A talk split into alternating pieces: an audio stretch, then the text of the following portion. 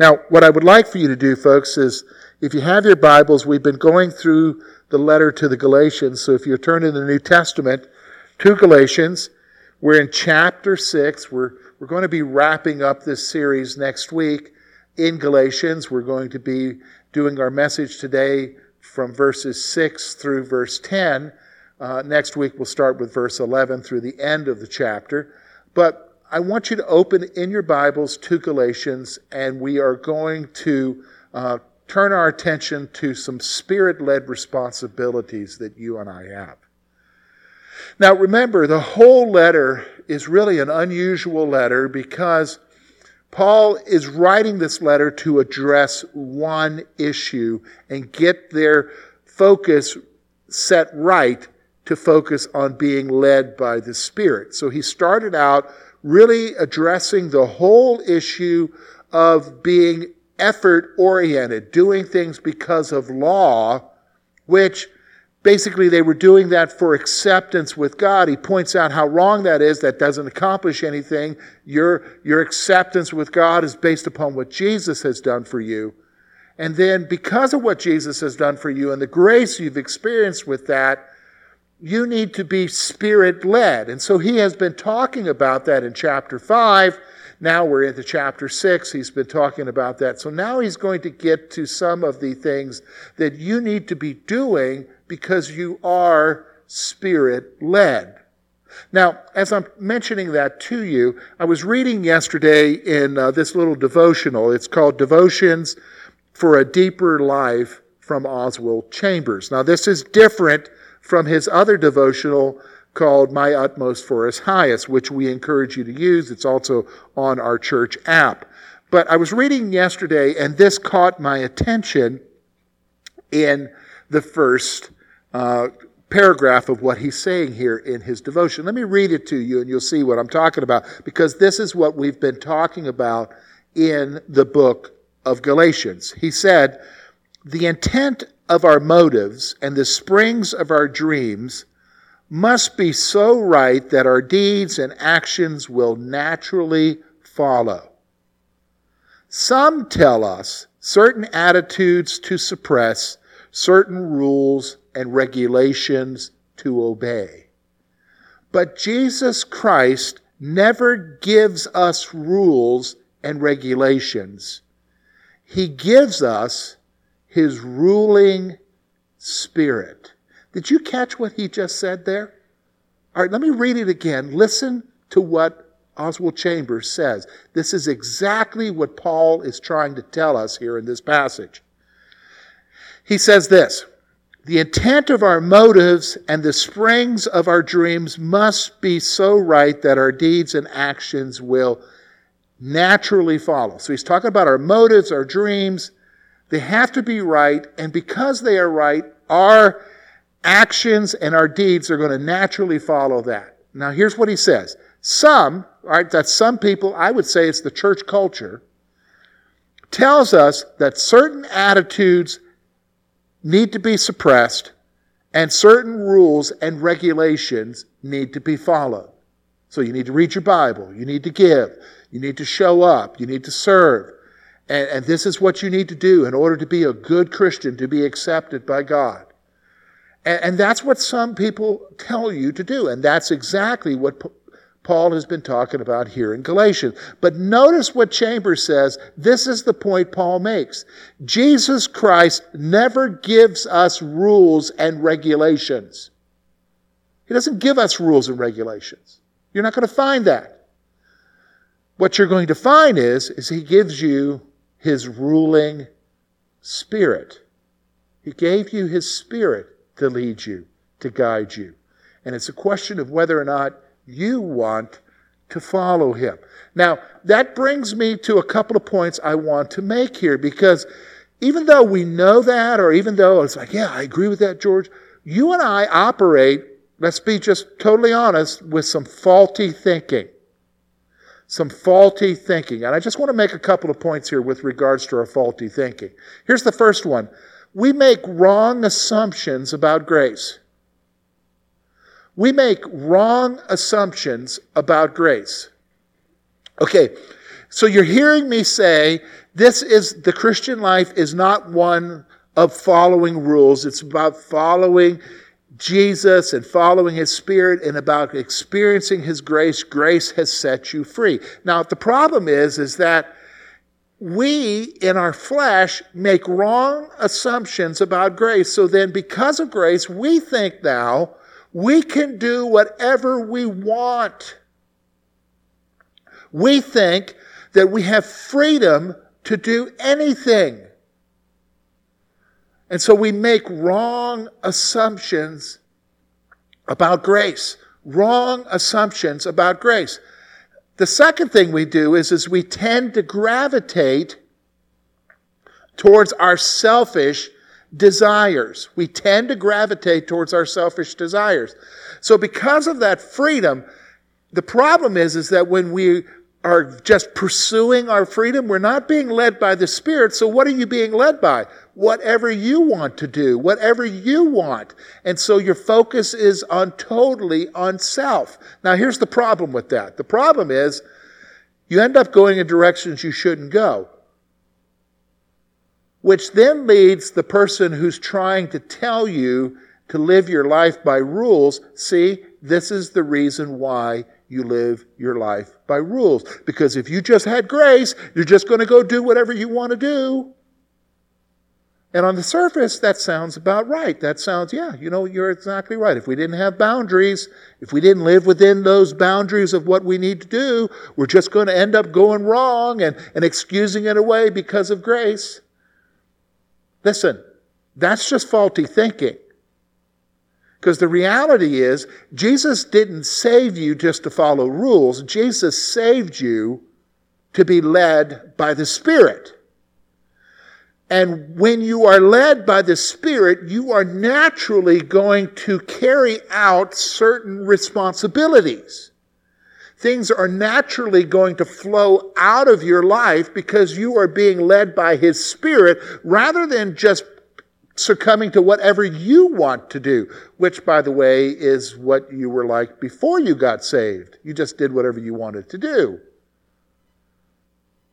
So that brings us then to Galatians chapter 6, and we're going to look at verses 6 through 10 at these spirit led responsibilities.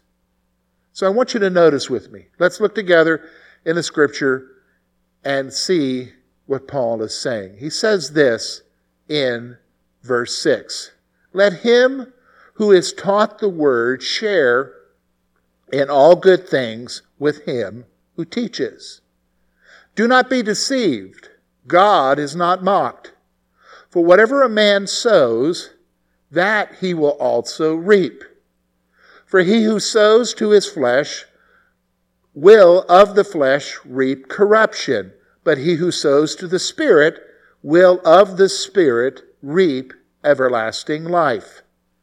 And let us not grow weary while doing good, for in due season we shall reap if we do not lose heart. Therefore, as we have opportunity, let us do good to all, especially to those who are of the household of faith.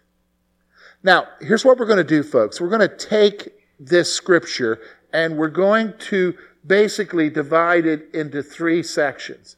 We're going to see, first of all, that he's going to talk about generosity. When you are spirit led, one of the things that comes out of your life is generosity. We're going to see generosity.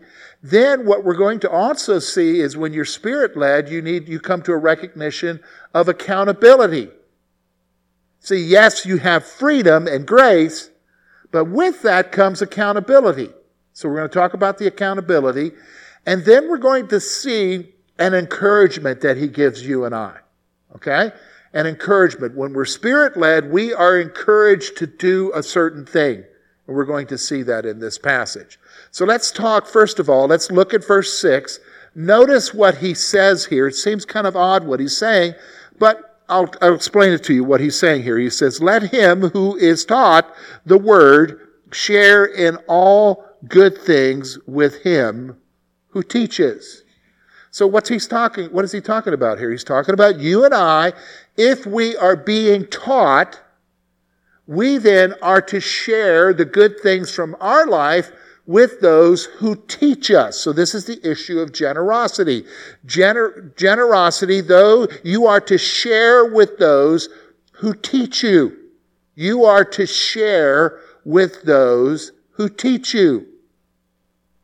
So in the Christian church since the very beginning, God has raised up pastors and teachers, and, and in the beginning there were apostles, and it was the responsibility of those who were taught by them to take care of them. And so this is a spirit led thing generosity to share with those who give. Now, the thing I want you to see now is, is that the emphasis of the passage as well as what we're going to see in another passage of scripture here from Second Corinthians, is that generosity is both voluntary and a grace.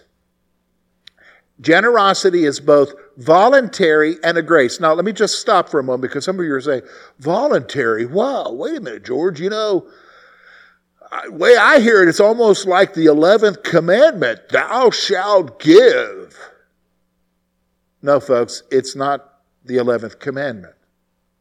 Now, in the Old Testament, it was a law that they were to give a portion. But notice that it was the law. But when we come to the New Testament, you and I now have been set free from the law because the law only leads to what, folks? Remember, Paul made that discussion throughout Genesis, leads only to defeat. But now he comes, he's talking about you being generous, especially to those who teach you. And he's going to point out, first of all, that it's voluntary and it's a grace. It comes out of your life in response to the grace that was shown to you. In fact, let me just point this out to you. Second Corinthians chapter 8, look at verses 7 and 8. 2 Corinthians chapter 8, 7 and 8. Here's what Paul writes. But as you abound in everything, in faith, in speech, in knowledge, in all diligence, and in your love for us, see that you also abound in this grace also. I speak not by commandment, but I am testing the sincerity of your love by the diligence of others. See, these two verses come from a passage where Paul is talking to them about being generous to the church in Jerusalem to help the poor in Jerusalem.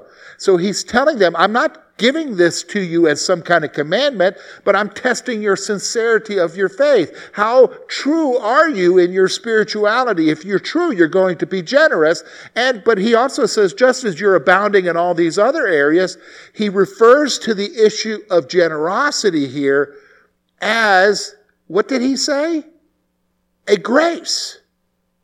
It's a grace. So the first thing that you're going to see about being spirit led, it's going to be representative in your life in your generosity. Now, here he's using specifically the issue of those who teach that you be generous to them. But I'm going to say to you, scripture actually talks about you being generous around you. Be willing to help those around you. In fact, isn't that what he says in verse 8 here? He says, I'm testing the sincerity of your love by the diligence of others. That is your diligence to take care of others around you. So we see the issue of generosity. Now, when we come to verse 7, he's going to focus now on that other issue when it comes by being spirit led, and that is you're accountable you're accountable. I want you to notice with me verses 7 through verse 8. And do not be deceived. God is not mocked. For whatever a man sows, he will also reap. For he who sows to his flesh will of the flesh reap corruption, but he who sows to the Spirit will of the Spirit reap everlasting life. Now, here's what I want you to see. A couple of things I want to point out here with regards to the issue of accountability. Number one is this you can't fool God.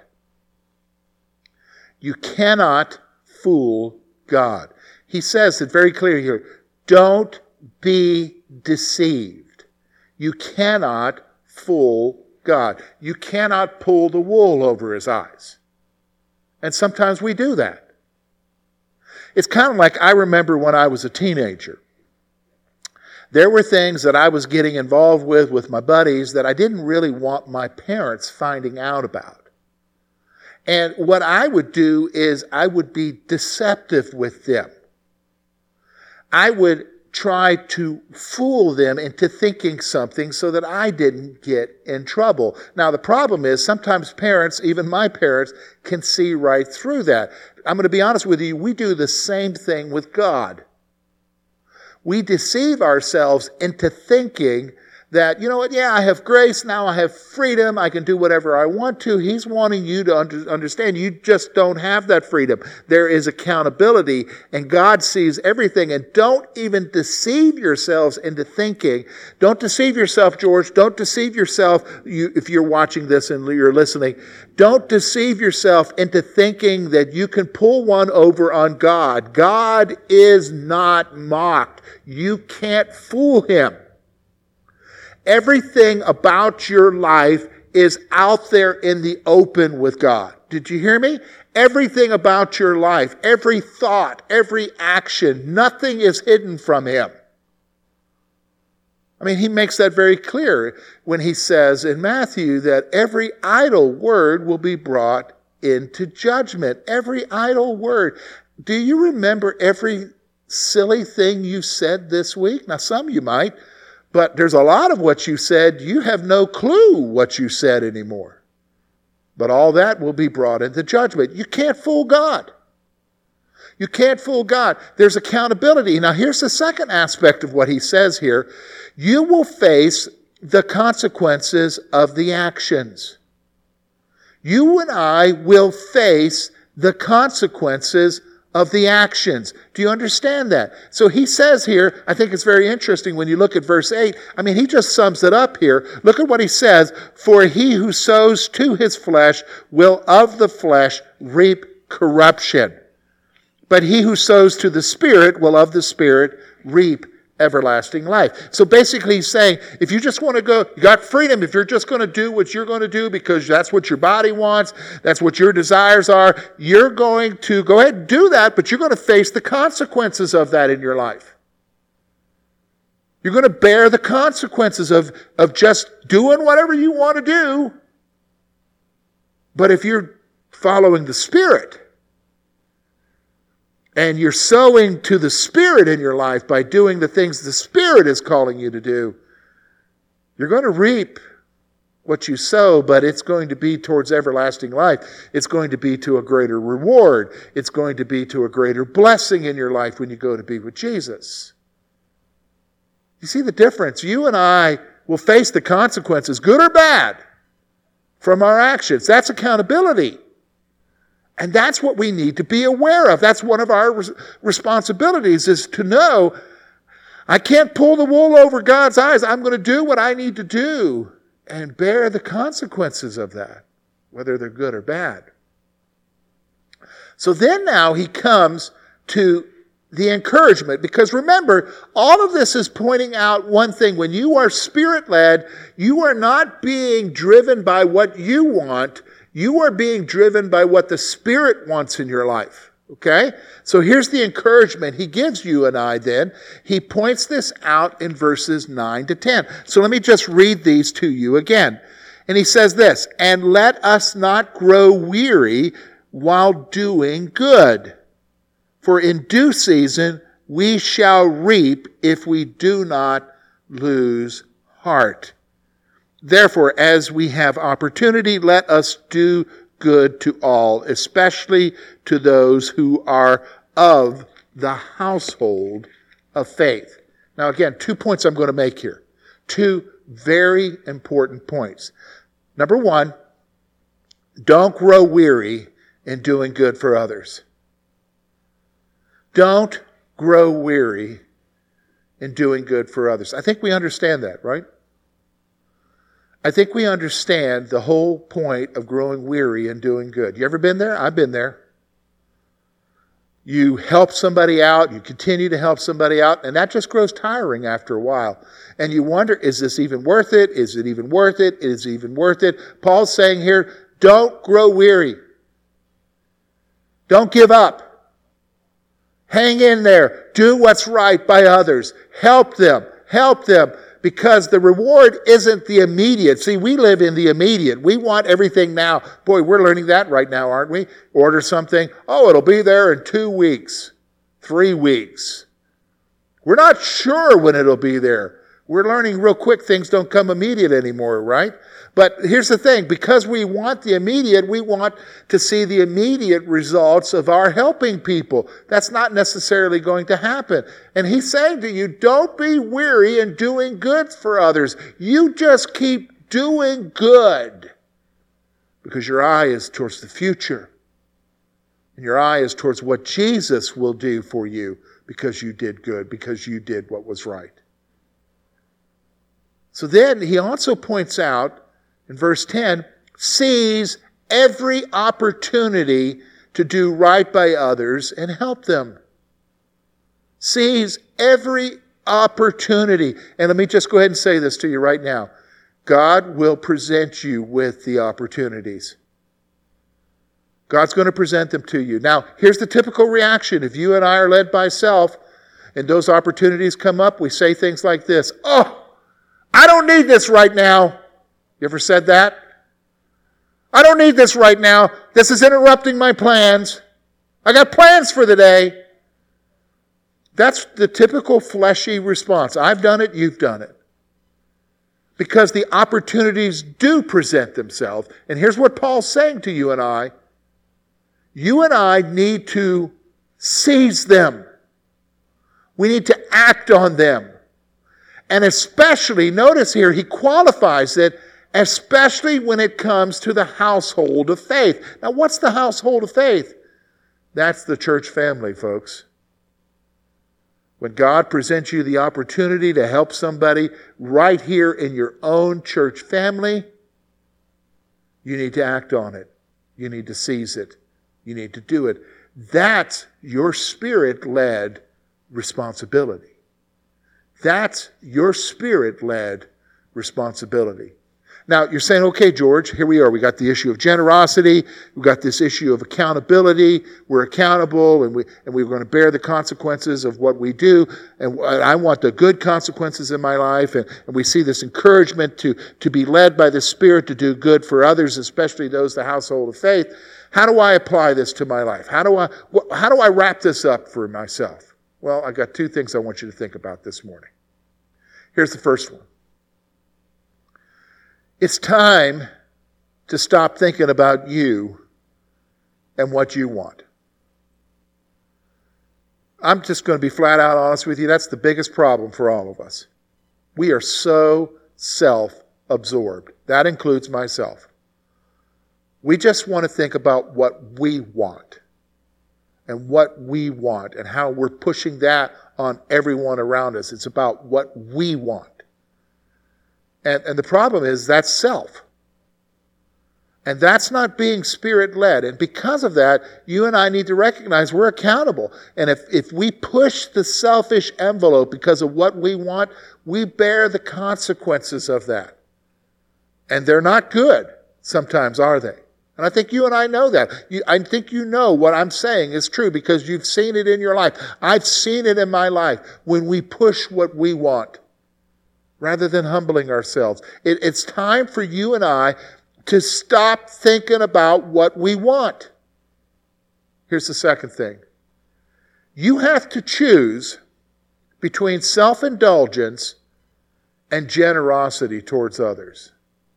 You have to choose between self indulgence and generosity towards others. Look, I'm just going to be honest with you. You've got to make a choice between what God has given you, if that's for you and you spending it on you the rest of your life, or that's for you to use to help others. I once heard someone say, isn't it interesting, that most believers aren't wealthy. And that may actually be God's grace. Think about that before you go buy the lottery ticket. God may actually don't in grace not allow you to have because he knows that you would just spend it on yourself and just reap the consequences of that versus using it to help other people. Something to think about, isn't it? See, you and I have to choose between being spirit led and, and then uh, therefore allowing the Spirit to live through us to help others, or being self indulgent where it's all about me and all about me and what I want and striving for what I want. Well, you get what you want. But Jesus makes it very clear throughout the gospel. So you, so you get that new item or you get that thing. Well, it grows old, it rusts, it corrupts. That's reality, isn't it? Lay up for yourself treasures in heaven that never corrupt. How do you do that? Living for others, being there for others.